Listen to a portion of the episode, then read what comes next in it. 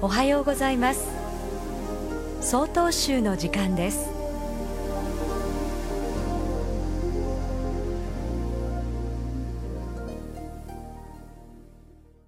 おはようございます。長万部町大慈寺大徳健氏です。9月に入り夏の暑さが少し和らぎやっと涼しさを感じ始める秋の季節になりました。読書やスポーツ行楽とさまざまなことに挑戦しやすい季節でもあります。皆さんは秋といえば何を思い浮かべるでしょうか？実りの秋でもありますから食欲の秋という方もいるでしょう。私たち僧侶は食事をいただく際五感の下を唱えます。この五項目をよく心に留めて食事をするようにという教えです。禅の修行道場では洗面や入浴そして食事など日常の生活すべてが仏道の実践であり禅の心と形を表すものとされます。中でも重要なのが食事の作法でこれから口にする食べ物への礼拝箸さじ器の扱いなど厳しい所作で行われます。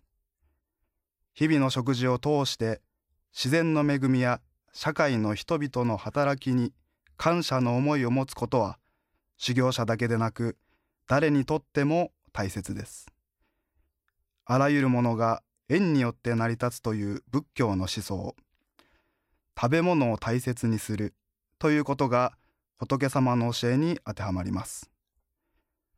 たとえ米一粒でもその来所をたどればたくさんの人々との関わりがあります。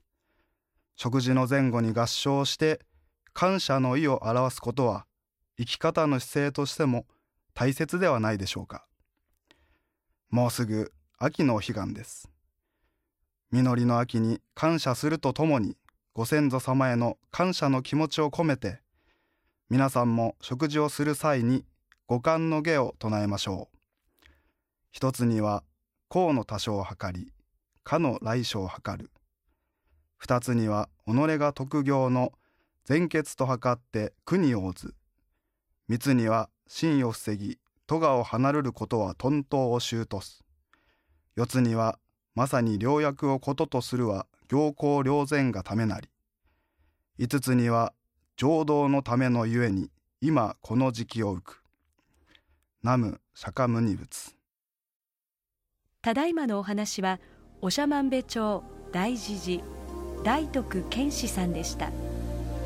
この番組に対するご意見ご感想をお寄せください。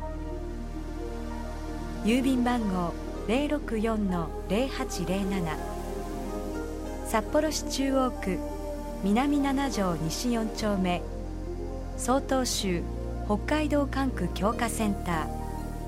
曹洞宗の時間係まで。お便りお待ちしております。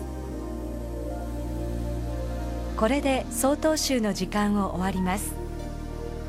今日も一日健やかにお過ごしください。